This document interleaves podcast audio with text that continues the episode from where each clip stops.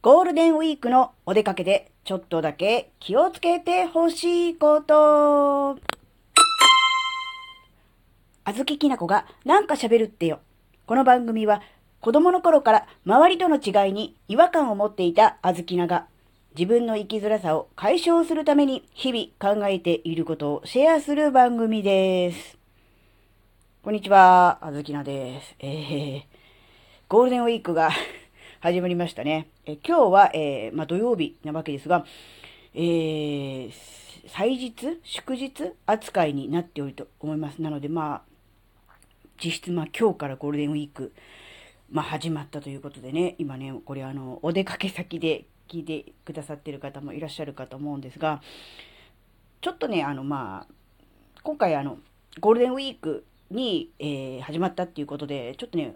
えー特に家族連れ、お子さん連れで、えーお出かけをする人にちょっとね、えー注意していただきたいことがあるなって思ったので、え今回ね、えお話ししてみることにします。え何かと言いますと、えーとね、駅のホームは線路側に傾斜がついているということです。要するにね、線路の方に向かって下り坂になってるんですよ、駅のホームって。えーなんでかっていうと、結局これはあの水はけを良くするために、線路側にこう水がこう落ちるように、ホームに水がたまらないように、微妙にあの傾斜がついてる。そういう構造なんですね。ですので、例えばまあ、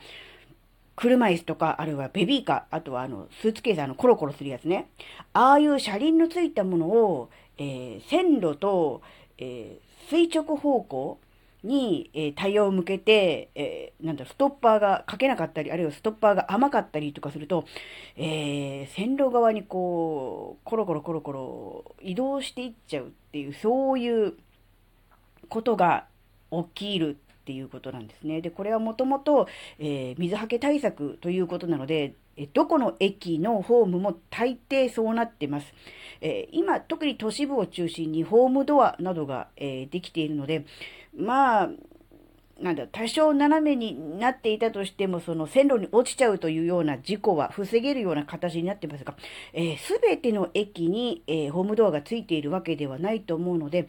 特に、あの、ベビーカーで、えーお出かけの、えーお子さん連れの方ですね、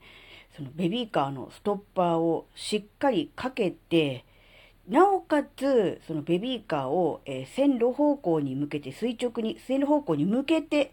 えー止めておくとですね、万が一、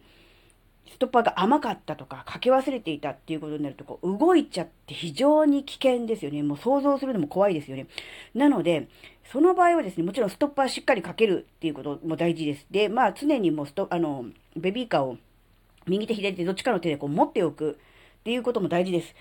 ですが、あの、向きですね。向きを線路と水平方向、平行に、あの、ね、タイヤをなるようにこう、なん、なんでしょう、こう、電車を待つとか、あるいはこう、ベンチに座って、えーね、えー待っているっていう時に、ベビーカーの向きをですね、線路と平行にして、えー待っていただくというのがね、いいと思います。あのそれだけでこう、だいぶ違うと思うんですね。で、やっぱりですね、まあこれありがちだと思うんですけど、まあ、ベビーカーにこうストッパーかけてから大丈夫だと思って、手を離して、どうしてもこうスマホで、なんだこうチェックとかしがちじゃないですか、その間。まあ、立ったままでもどっかベンチに座ったでも。やっぱこうやって目を離すことと手を離すことが非常に危険って言えば危険なんですね。で、駅のホームは、その傾斜があるよって、線路の方に向かって斜めになってるよっていうこと、意外とね、これ知らない方多いんです。あずきなも、これなんで知ったかっていうと、次男が車椅子を利用してるんですね。それで知ったんですよ。なので、長男の時は、あの、知りませんでした。あの、なので、後から知って怖って思ったんですけど、なので、もしかすると、あの、これ、意外とこの、駅のホームの斜め傾斜問題知らない人多いんじゃないかなと思ったんで、まずそれを、えー知っておくっていうだけでもだいぶ違います。そして、えー駅のホームで待っているときは、もう、なるべく手を離さず、そして目も離さず、ね、あの、電車が来るまで、えーしっかりこう、ね、ベビーカー、お子さんをね、見ているっていうのがね、すごく大事だなって思いました。で、まあ、電車に乗っちゃえばね、乗っちゃえばねっていうのも変だ、乗っちゃえばもうあとどうでもいいやっていうわけではないんですが、とりあえず、うそういう、まあ、ある種危険な部分が、うん、あるのだという。で、まあ、その、駅のホームの構造上、それはやむを得ないことなので、それはあの、利用者側が注意するしかないっていうのが今のところの対策なんですね。なので、まあ、特にあの、ね、これから先、ゴールデンウィーク始まりまして、お子さん連れでね、えーベビーカーで外出、電車に乗るっていう機会あると思うんですね。でもちろん、あの、スーツケースを持って、えー、旅行に行くっていう方もいらっしゃると思うんですが、タイヤのついてるものってやっぱりね、当然ながら転がりやすいように設計されてるんですよ。うん。っていうか、それが転がるのが命なので。なので、やっぱりね、ストッパーついてるって言ってもね、やっぱり状況によっちゃ転がってっちゃうっていう可能性もないわけじゃないような気がするんで、本当にあの、気をつけましょうねっていう、そういう話。あと、ちなみにですけど、あの、ベビーカーのタイヤってちっちゃいじゃないですか。あの、車椅子のあのね、あの、パラリンピックを思い出しても分かるんですけど、あのタイヤに比べれば圧倒的にちっちゃいじゃないですか、タイヤが。なので、乗るとき、あの、電車に乗る時に、その電車とホームの間が、あの、あんまり空いてるやつを一人で乗せようとすると、その車輪がホームと、電車の隙間に挟まる可能性があるので、できれば、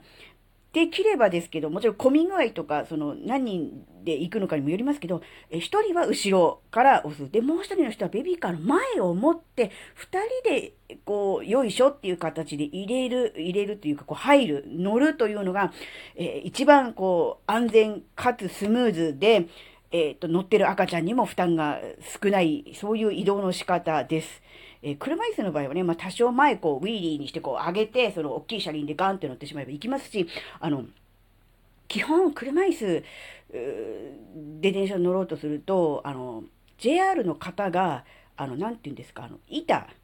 なんていうの、あの、スロープだ。スロープ、板ってなんだ、スロープ。スロープを持って待機してくれて、皆さんが乗り込んだ後に、あの、スロープかけてくれて、そこをこう渡ればいいようにしてくれるんですよ。あの、